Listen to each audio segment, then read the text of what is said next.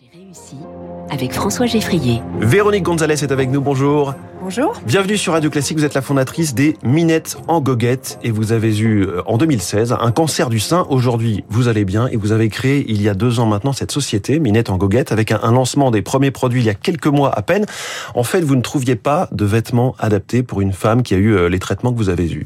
Exactement. En fait, euh, moi, avec les traitements, j'ai la peau qui a évolué. J'avais des cicatrices qui étaient douloureuses et euh, j'avais besoin aussi de mettre une prothèse. Et, et en fait, les vêtements classiques euh, de la mode classique ne s'adaptent absolument pas à, à nos besoins.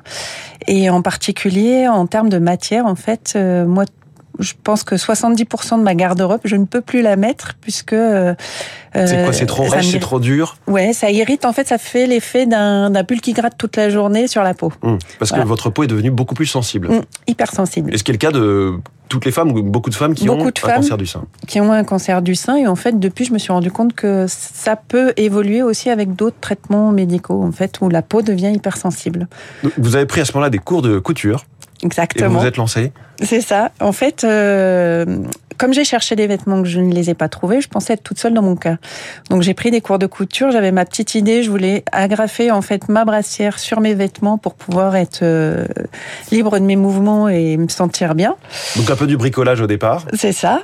Jusqu'à ce que j'aille faire mon check avec l'oncologue, qui, quand elle m'a vu me déshabiller, elle m'a dit que c'était cette fringue était super pratique. Et du coup, elle m'a dit mais allez discuter avec les femmes en salle d'attente. Vous allez voir, vous n'êtes pas la seule. Et là, pour moi, ça a été un vrai déclic de me rendre compte que c'est en particulier quand ça va bien, on n'en parle plus trop euh, de tous ces problématiques-là qui finalement sont invisibles pour les Mmh. autres, mais que nous on ressent au quotidien. Donc en fait, c'était un sujet tabou euh, dans, dans- Ouais. pour toutes les patientes euh, qui effectivement après elles en parlent plus quoi. Mais elles continuent de subir les désagréments. C'est ça, en fait, le- les cicatrices qui s'irritent. euh, moi, j'ai un, une problématique qui est très très tabou, c'est que je ne gère plus ma transpiration. Donc Mm. ça, c'est vraiment euh, la chose dont personne ne parle. Sauf que concrètement, euh, c'est hyper désagréable de se retrouver en trois secondes, complètement trempé comme si on avait couru.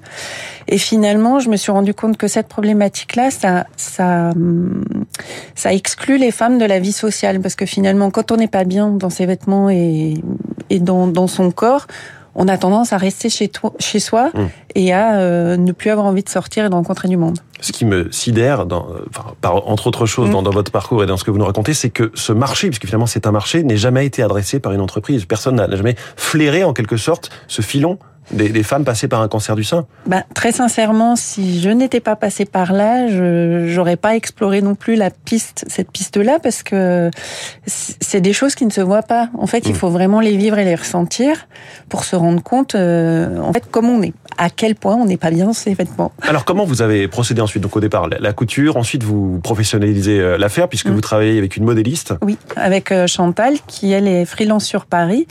Et euh, donc en fait, moi, je lui ai expliqué tous mes besoins, tous les besoins que j'avais eus, les problématiques et tout. Du coup, comme j'ai pris des cours de couture, j'ai pris aussi des, des cours en stylisme pour comprendre comment un vêtement était fabriqué.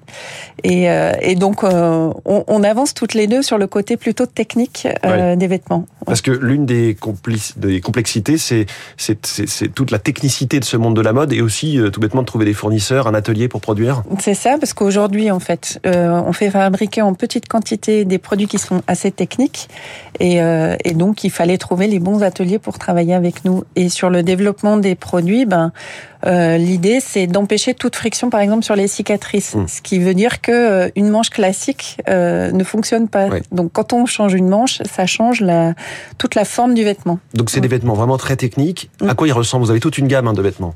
Alors on a un ensemble lingerie, un maillot de bain, on a deux t-shirts et une tunique et une robe pour l'instant.